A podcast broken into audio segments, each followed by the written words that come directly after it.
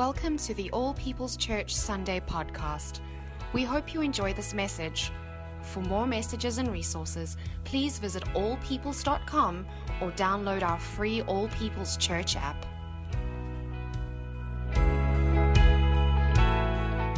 How you doing? Good, good. Great to be back from Thailand. Thank you for everyone that prayed for me and my family while we were there ministering. It was a great time. And you know, I like to start with something funny. So here we go. An elderly man in Phoenix calls his son in New York and says, "Son, I hate to ruin your day, but I have to tell you that your mother and I are divorcing. 50 years of misery is enough." "Pop, what are you talking about?" the son screams.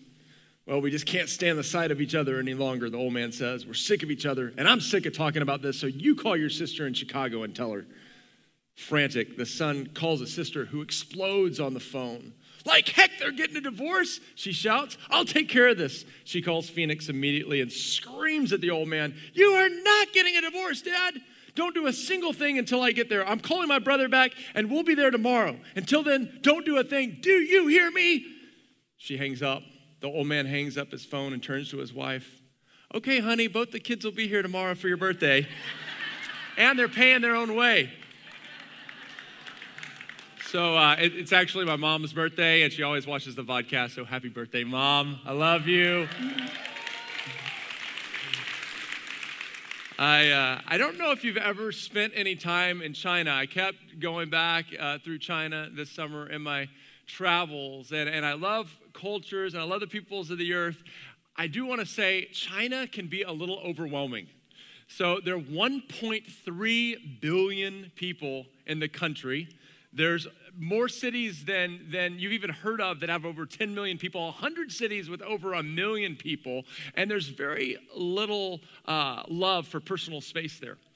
And that's one of the things I like in life is to have room to stretch out, room for personal space. And so right after we fly from Thailand to China on a smoke-filled plane, by the way, we land, and instead of just ending up in a sky bridge that took us into the terminal, we get crammed into a bus. So there's about 100 people on this bus, and they drive us on a short drive, but then they just sit there and don't open the doors.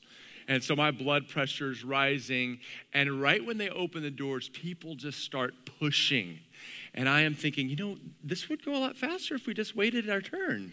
People, and I'm realizing, okay, you know, I'm probably not going to be able to teach a whole nation a lesson in courtesy and in waiting your turn, but I thought I can teach these 100 people because they're pushing really hard, and my little kids are right there, and I'm thinking they're about to get run over. And so being about a foot and a half and 100 pounds heavier than everyone, I step right in the door of the bus and just boom, I stop all the traffic. I'm going, "Go ahead, honey." You know, I'm acting like I'm all chivalrous. "Go ahead, honey. Go ahead, little kids," and the people are hitting against my back. And that's your loving pastor, by the way. But you know, I'm walking through. There's a sea of people about the same height, all black hair. My family's sticking out like a sore thumb. You know, all these different smells and crammed in space. So when I finally get to our gate in Shanghai, I see this like long, lanky California surf couple. And I'm like, "I've got to talk to you. Like, certainly we can be friends, right?" And so I walk up, "Hey, are you from California?" They're like, "Yes." I'm like, "Me too." And, you know, they're from San Luis Obispo. I'm like, "I'm from San Diego." Like, you know, wow, we should be besties. And you know, we start talking, and I just feel my blood pressure going down as I'm just having this familiar experience and talking about common places and even talking about some people that we know in common. And isn't it interesting how familiarity and like kind can make us feel in our natural selves more at home and more at peace? And I want to say, you know, that's how most communities in the world are formed. It's through like kind. It's through homogenous culture. I remember in college joining this fraternity, and we prided ourselves in unity. And I remember after following Jesus for a couple of years, in college that like the blinders went off me, and I'm like, no wonder we're unified. Everyone's the exact same age. Everyone looks the same. They have the exact same interests, the exact same ethnic background, the exact same economic status. Like, no wonder we feel so unified. And unfortunately, that goes into many churches. You know, you've probably heard before, people say, well, that's the young people's church, or that's the hipster church, or that's the artist church, or that's the African church. And, you know, it doesn't take a move of the Spirit to unify people that are all the same. That just happens everywhere, in every city, every country around the world. You're going to find people gathering that are like kind. But I think that's why I was so deeply encouraged on Wednesday night at our church picnic as I walked up and I saw people of every age group, from little babies to seniors, from every ethnic background. You guys know, if you've been with us for any amount of time, we have over 50 countries represented in this church.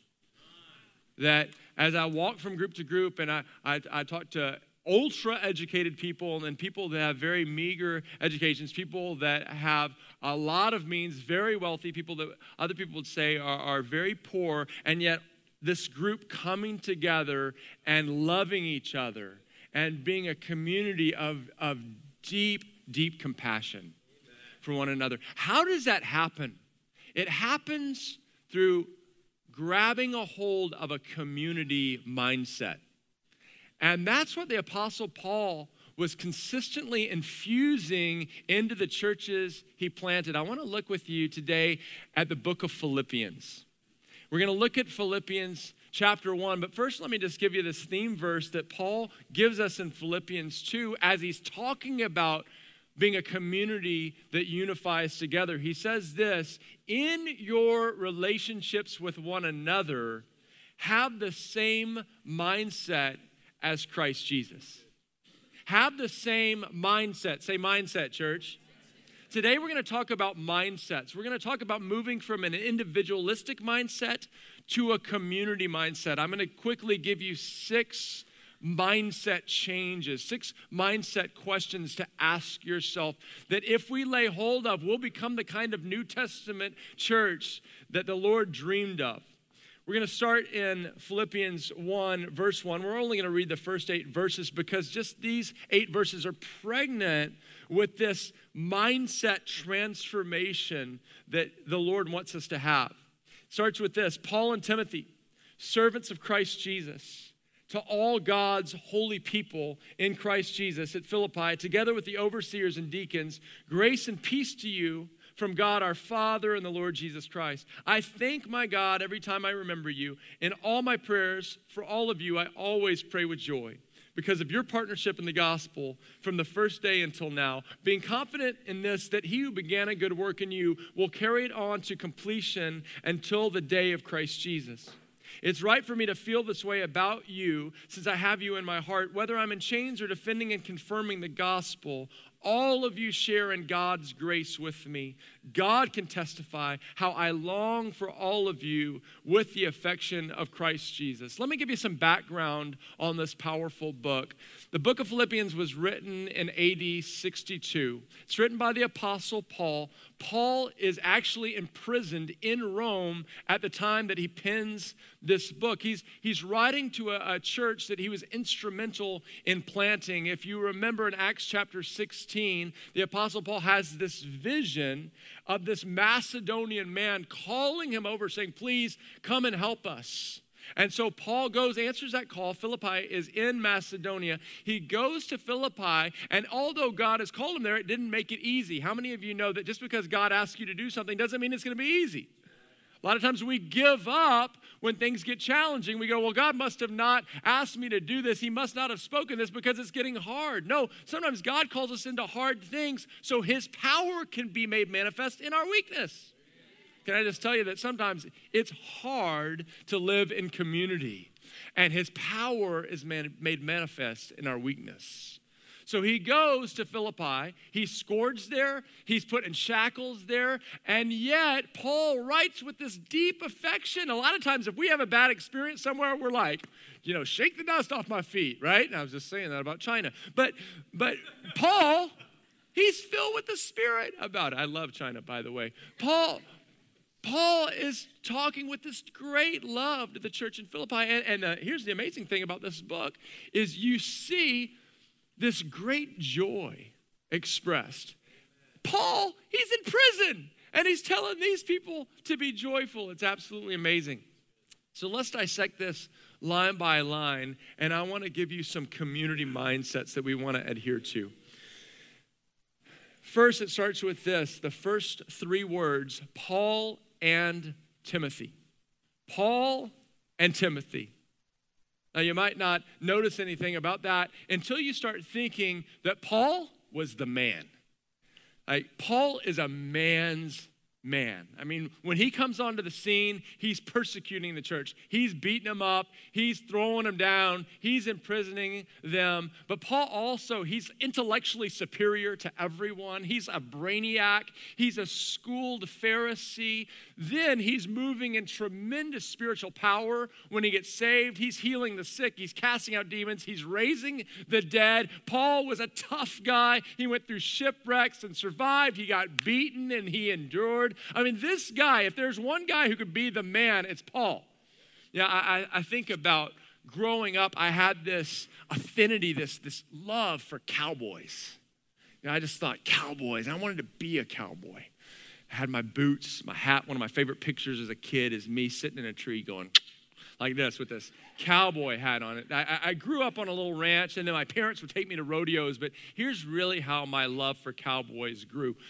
On Sunday mornings, this is before DVR, before DVD, before cable, the only time the Lone Ranger would come on was Sunday mornings during church.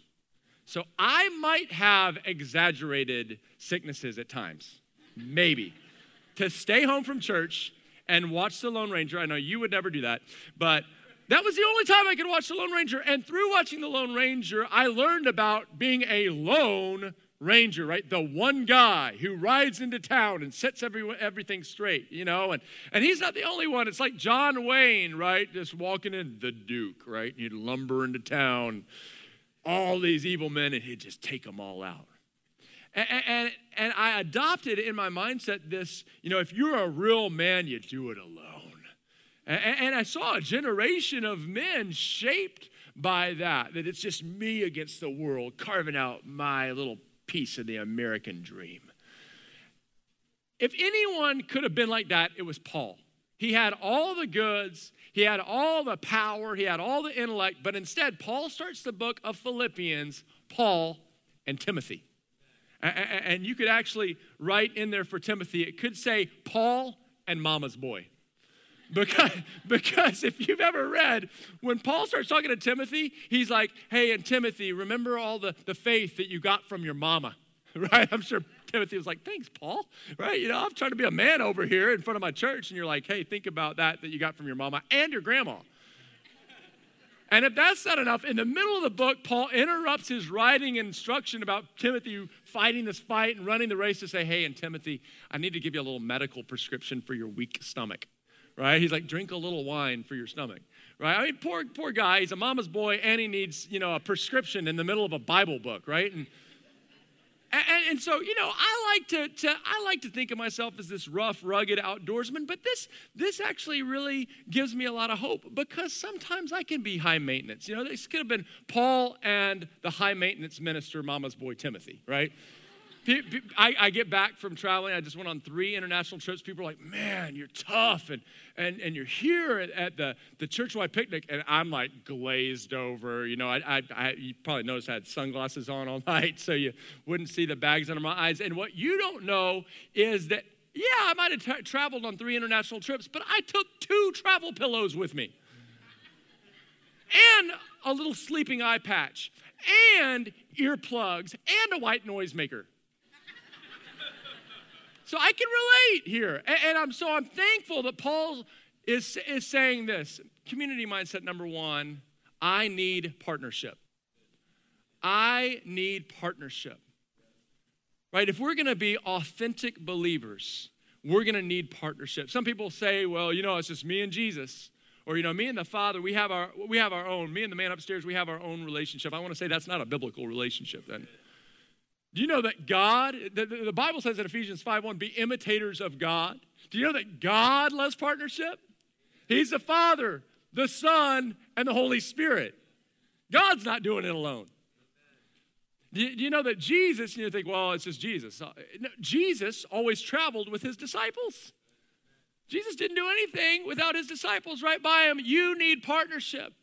I want to tell you that in order for you to live out your destiny in God, you need kingdom partners. Amen. You need community. You need community. I had this great time in Guatemala a couple weeks ago with my college roommate. And God showed me this through my college roommate, like probably no one else, how much I need partnership. I can be a pretty strong personality. I can be a hard-charging leader. But what I realized is God brought me with Robert Fuller, and we had so much fun being on the streets of Guatemala, singing the old songs we used to sing in college to gather a crowd, doing our little act. But you know, so much more than just being a singing conglomerate, I realized in college, wow, the way Robert sees life is different than me. I can just push people. I can expect everyone to do the same things I do, but he celebrates their differences. He's compassionate. He takes more time to check up on people, and that changed me. It changed me to see the world through his eyes, and for him to challenge me, I realized I need partnership. Can I just ask you today, who are your kingdom partners? The way this church is going to go deep in community is when you start telling people you actually need them in your life. Amen. Do you know how great that makes you feel when you're actually told that you're needed? Community mindset number 2. We see this in the second part of verse 1. It says, Paul and Timothy, servants of Christ Jesus. Servants of Christ Jesus. You know, Jesus is the one who modeled this. Paul could have come and said, hey, I'm the smartest, I'm the brightest, I'm the most powerful, but instead he comes and says, hey, we're servants. And who did he get this from? He got this from Jesus. Listen to what Matthew chapter 20, verse 28 says. It says, the Son of Man, talking of Jesus, did not come to be served, but to serve and to give his life as a ransom for many. I mean, this is amazing. The King of Kings steps onto the earth, and instead of just expecting people to come and wait on him hand and foot, he instead comes, gets down on his knees, and washes feet.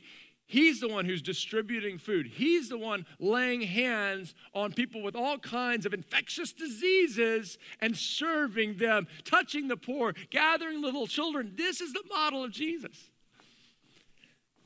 You know, serving opens the door for people to trust us. I was thinking about a woman in our life group, Wendy Fung. She's amazing at serving people. Even this morning, I got an email from her first thing this morning. Hey, I want you to know it's this person's birthday in our life group. Let's celebrate them. She's always serving people, and because she serves people, people trust her. And so she's always bringing people who don't know Jesus into our life group because she served them. They come and they get saved with us because they've trusted Wendy. Why? Because they've seen that she serves with no strings attached. Do you know how we're going to change this city? By serving this city. We want to be a church that serves people. We want to be a church that lays down our life for people. The other thing is when you serve, it builds incredible bonds. We just had the opportunity to be with our pastors, Jimmy and Laura Seibert. And we had the opportunity to be a part of the leadership of the whole larger Antioch movement with them. But that's not how we started. Steph and I in college were in their little college group. And Stephanie would just offer to babysit their kids. They had a big family, and she could see that they were busy, and so she'd offer to babysit. For me, I offered to drive them when they needed drives to the airport a couple hours away. And so we logged hours of serving. And you know what God did? He knit our hearts together as we laid down our lives for them. And now we have deep friendship after 20 years. Do you know the people that you serve will often become your closest friends? You know, this is the kind of community that we're called to build. And you know, it's not just a group of people in this church. Well, he has the gift of service, so let him serve. I have the gift of receiving, so I'll receive. No, It's not like that. We're all servants. There's no job that's too important to serve. One of the things I like to do during the week is I'll have discipleship appointments, but a lot of times I'll spend time with guys and we'll walk around picking up trash. I'm going to have a lot less discipleship appointments this coming week because you heard that. But why do we do that? First of all, I hate trash laying around. But second of all is we want to show there's no position too high to do the dirtiest jobs. Right? That's the kind of people we want to be, that we're called to lay down our lives and serve other people. And that garners trust when people see that you're a servant. Community mindset number 3. This comes also from the second part of verse 1 and verse 2. Paul says this, to all God's holy people in Christ Jesus at Philippi, together with the overseers and deacons, grace and peace to you from God our Father and the Lord Jesus Christ. Community mindset number 3 is this. I have a high view of people. I have a high view of people. You know, it doesn't take long to notice that people have warts, that they have blemishes, that they make mistakes. But Paul here was choosing to see the body of Christ as saints and not sinners. Paul's looking at these people. They're brand new believers. He's a spiritual giant. These people are pretty new in the Lord, and yet Paul is saying, you're God's holy people. How do you see the body of Christ? How do you choose to see your fellow believers? Do you know how you choose to see your fellow believers will actually affect how they live their lives?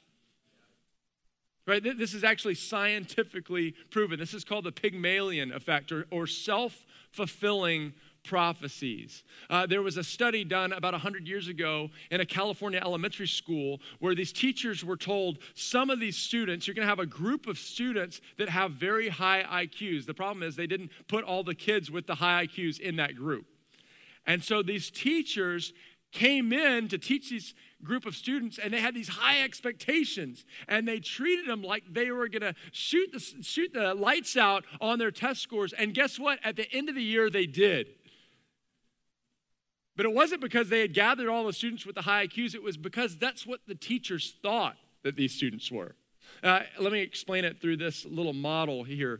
Yeah, this shows that circular motion of the Pygmalion effect. So this is a self-fulfilling prophecy. It starts with what others believe about us. So these teachers believed these students all had really high IQs. So what did it do? It caused these teachers to treat them a specific way. So they had these actions towards these students. It's like Paul saying, you're a saint, you're God's holy people. So he treated them like that. So watch what happens next. It reinforces the beliefs in those students. Wow, I'm a genius. Wow, I'm smart. Well, then I should act like that. So watch what happens next. It influences their actions. So all of a sudden the students are scoring high on their test scores because they're treated like geniuses. Do you know that when you come in and treat the body of Christ like a bunch of sinners, it's just going to bring pain in our hearts, and you're going to get how you treat people. But you come in and you build them up. And you come in and you expect the best, and you call the gold out of people. You know what? They're going to rise to what you believe about them. The Bible actually says that there's power of life and death in the tongue. You start speaking positive of people. I mean, you know this. You start telling a kid that they're powerful, that they're smart, that they're amazing, and they start rising to that. You beat down a kid. I was actually hearing a scientific study where someone would get a plant and just curse that plant. Say, you're a dumb plant. You're never going to grow. You're a loser plant. And you know what? That plant would be stunted. Some of you guys are so compassionate. You're like, oh. It's a plant, guys. But you speak to that plant and say, you're a beautiful plant. You're going to grow. Do you know that it actually has a physical effect on a plant? How much more the body of Christ? Let me just ask you, are you building up the body of Christ through your words? Are you speaking life? Are you calling out the gold? Let's be a people who have great expectations and who believe that the grace and peace of God, like Paul said, is working in the body of Christ. And so this group of people is going to do extraordinary things. Amen. I'm about to. Community mindset number 4. I am thankful for my community. I am thankful for my community. Now, here's what I know about most humans. We have to choose thankfulness. Most people don't just wake up in the morning, you've just opened your eyes and you're like, I am overwhelmed with thankfulness. I am so happy to be awake right now. Yes, I get to get up. I get to go to work. I get to see people. No, that's not how most of us are. Most days when we wake up, we need to choose. You have to choose an attitude of gratitude. You have to exercise the muscle of thankfulness. But when we do, it ushers us into the presence of God. Psalm 100 says, you enter into his gates with thanksgiving in your heart. You enter into his courts with praise. We did this exercise in our time in Thailand as we were with this group of Asian missionaries. One of the speakers got up and said, okay, I want to do an exercise with you. I want you to look around the room, and I want you to look and see in this room people that you're thankful for, and I want you to write them down on a list. So just look around this room. Who am I thankful for? And then put a little dash by their name and write why you're thankful for them. Maybe they did something for you. Maybe the way they live their life is inspiring to you. Maybe they said a kind word for you at one time. Maybe you just always respected them for the way they've done something. Write that down. And then he said, at the end of our time, we're going to stand up, and I want to encourage you to go to the people that are on your list and tell them, you're on my thankful list, and here's why. I had 2 experiences from that exercise. The first is, as I was writing down names and what people had meant to me, my heart was warmed. And I started having these fond memories. And I just started going, oh, I like that person. Oh, I'm so thankful. Wow, I'm so thankful for this history with this person or this interaction with this person. But you know what else it did? And me, for the rest of the day, different people would come up and say, you're on my thankful list, Robert. And the way you loved me here, the way you spoke this to me here, the way you prayed for me there, the way you lived your life this way. And by the end of the day, I was so encouraged to be a part of that community. Can we just take a minute to do that? Here, will you pull out your phone for a second? Or maybe if you still use a pen and paper, we're thankful for you. And will you just look around the room? And if you're new, you might not be able to do this well. Let me just tell you, if you're new here, I'm thankful for you. Thank you for taking the time to worship with us. You're our honored guest, so be encouraged. So I'm thankful for you. But for many that are regular members here, would you just look around the room and who are you thankful for? And just write down their name. And then write down, and just watch if that doesn't build your heart up, if it doesn't encourage you and lets you sense the presence of God. And if you're with your spouse, make sure and put them on your thankful list. And if you can't put them on your thankful list, make sure you come to our Strength in Marriage Day. That's good. And if you're single in here and you see someone across the room that you'd like to be thankful for, go ahead and write them down. That'd be a great introduction to ask them for a date later on. All right. I want to encourage you at the end of our service when we start our ministry time, feel free to just get up and go share with someone that they're on your thankful list. And that's one of the ways that we build community. Community mindset number 5. I build up my community through prayer. I build up my community through prayer. Verse 4, 5, and 6. Paul says this, in all my prayers for all of you, I always pray with joy because of your partnership in the gospel from the first day until now, being confident of this, that he who began a good work in you will carry it on to completion until the day of Christ Jesus.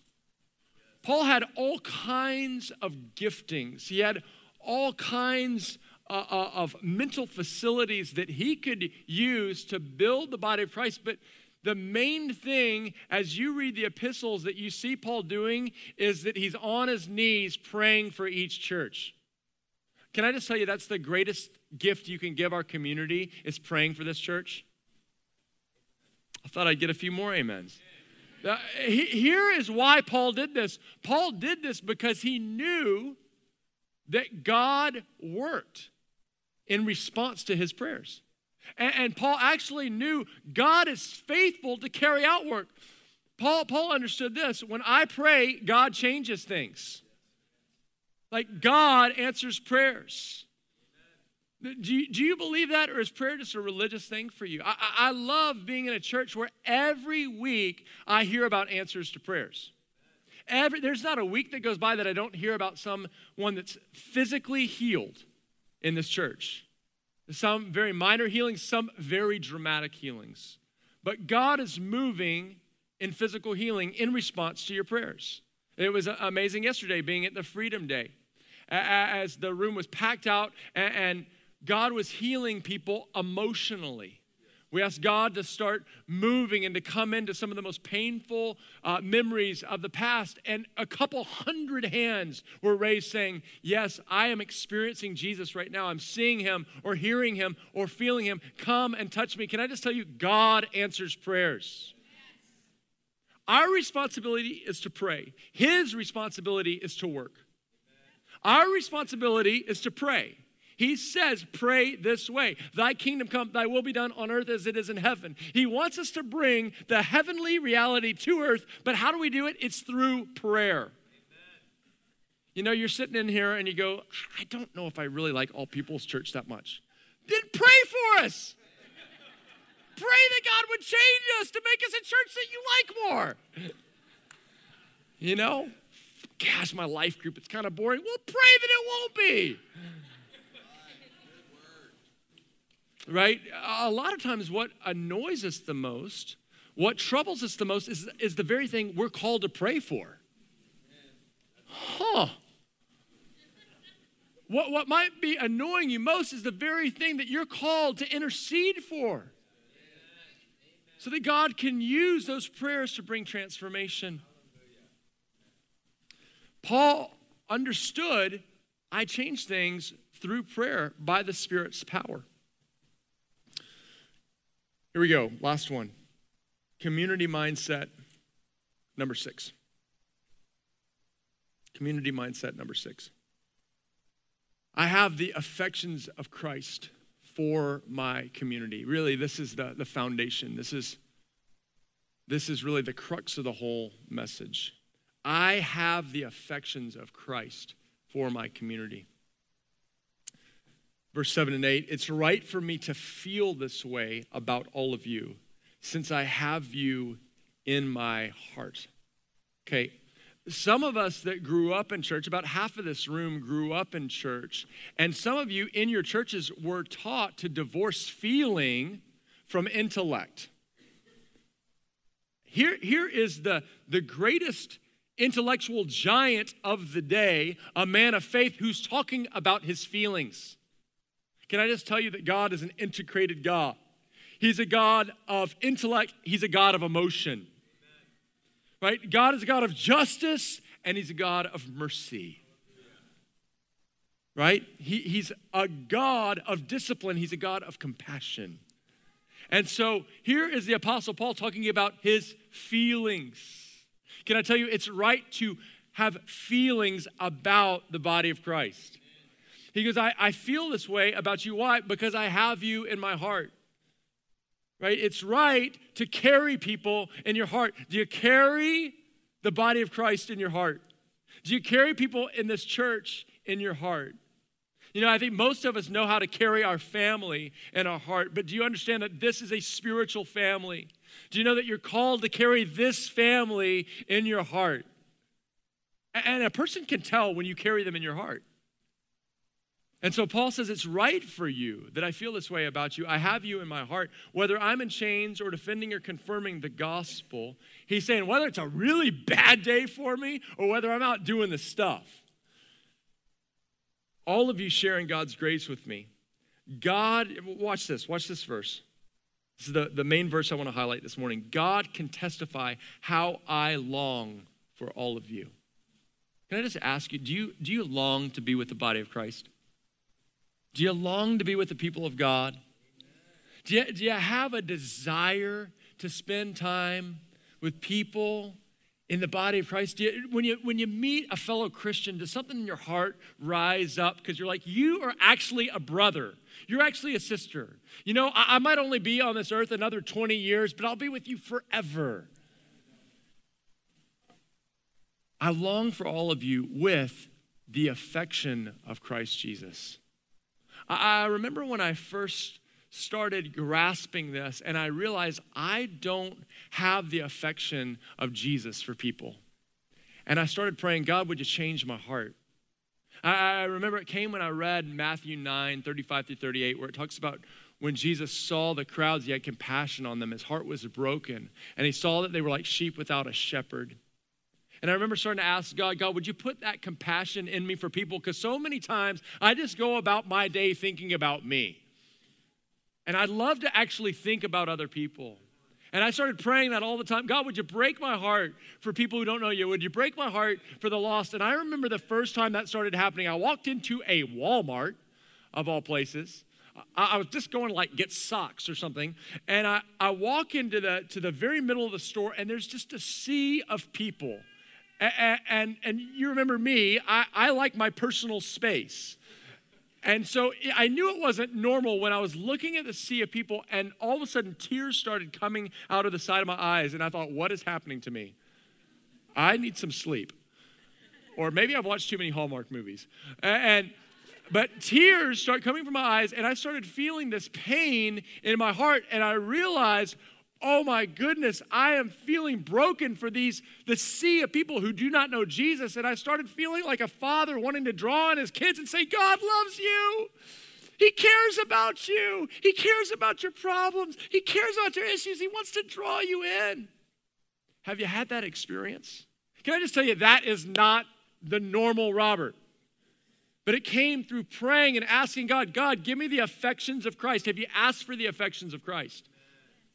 Have you asked for the affections of Christ for the body of Christ? I remember when that first started happening to me, it was down in front in a ministry time years ago, and us life group leaders were praying for people, and I was laying my hands on a person and just asking God to speak to me about them, and I'm praying for them, and all of a sudden I start weeping over them. I'm like, what is happening to me? And I realized, no, I'm feeling the Father's affections and emotions for this person. Can I just tell you that God wants to put that in your heart for his children? I mean, some of you can kind of relate to this because you're a parent and you had one of those days, you know, one of those days where everything goes wrong and your kids, you know, are out of control and you think they might need deliverance, you know, and or at least a good psychiatrist, and they are driving you crazy, and they're saying even mean things, and finally you get them to bed, and you're like, thank you, God, I made it, I didn't kill them, they're in bed, and you walk off, and then you walk back in the room, and all of a sudden you're like, oh, I love you. Oh, my little angel. They have not been an angel. They have been anything but an angel. But now your heart is overwhelmed. Why? It's because they belong to you. They're yours. You're their father. You're their mother. And so you have this affection. Not because of how good they've been, not because they perform, not because they're the shiniest, the brightest, the most brilliant, but because they're yours. They're your family. Do you know that's the kind of affection that Jesus wants to put in us for his body, for this community? That you don't just look at someone and go, you know, you're nice, you're a jerk. Right? You gave me a nice cup of coffee out at the guest cafe.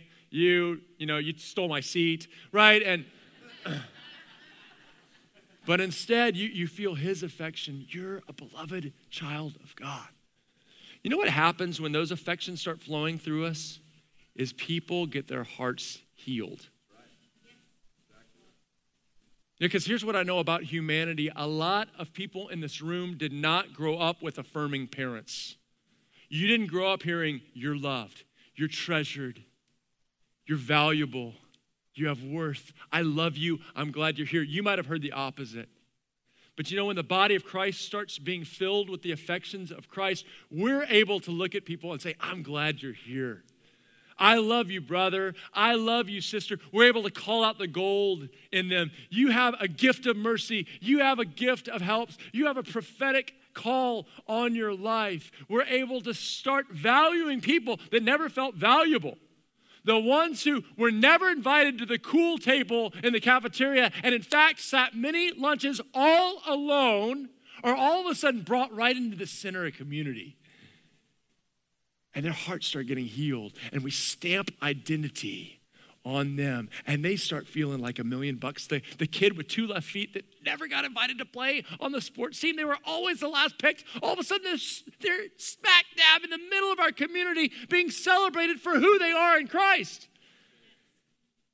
And they're healed with love and they're stamped with identity and they're valued and they're put right in the center of the body of Christ and people start getting their lives transformed and it spills into marriages and spills through families and it goes into schools and it floods through businesses and all of a sudden the love of Christ is coming like a wave, trampling over the darkness and the evil and the pain of this world. That is what people are looking for. They're looking for a community of love. But it happens through the affections of Christ overwhelming our hearts. Would you stand up with me? I want to finish today by asking God to give us a community mindset. Would you just think through these 6 mindsets and ask the Lord, which one do you need a transformation in thinking? Is it partnership? Maybe you haven't thought you needed partnership. But Paul and Timothy, is it being a servant? You've just expected to come into church and this church just needs to serve me. And instead God say, no, you're gonna get the most out of it if you become like Jesus and you become a servant. What is it for you today? Would you just close your eyes with me? And I just ask you right now to just place your hand right on the front of your forehead and to say, oh God, would you give me the mindset of Christ? Would you give me that same mind that Paul talked about in our relationships with each other? Have this mindset. Lord, would you change our mindsets as a church, Lord? First and foremost, as the pastor of this church, Lord, so oftentimes I have an individualistic mindset and not a communal mindset. Won't you change me? God, won't you change every man, every woman, every student, every teen, every child in this room? Won't you change us to be the kind of community that you dreamed of?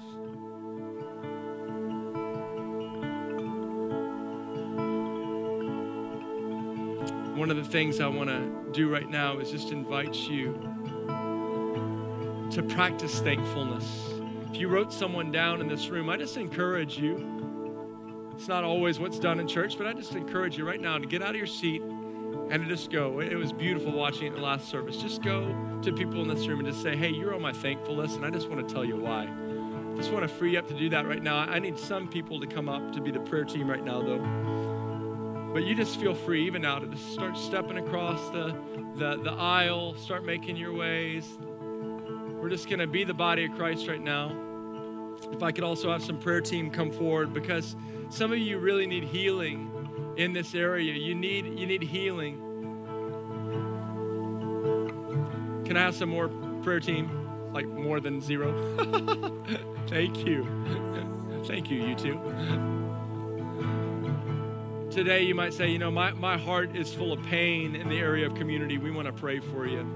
We also want to pray for those that need healing, physical healing this morning. We'd like to pray for you as well. We want to lay hands on you and ask God to touch your heart this morning. And some of you, you know, you haven't become a part of the body of Christ. You say, I don't know if I know God. I don't know if I know Jesus. I want to tell you, he died on the cross to forgive your sins. You don't become a part of the church by doing enough good things or having perfect attendance. You become a part of his family by receiving the gift of his death on the cross and his resurrection from the dead. He saves us. And if you need to give your life to Jesus, I want to invite you forward. I need a few more life group leaders, a few more training school students to come up and be the prayer team. But if you need prayer this morning, God's tugging on your heart, I want to invite you to just come forward right now. And let's just be the body of Christ. Let's encourage each other today. Let's pray for each other today as Stephen leads us in this last song.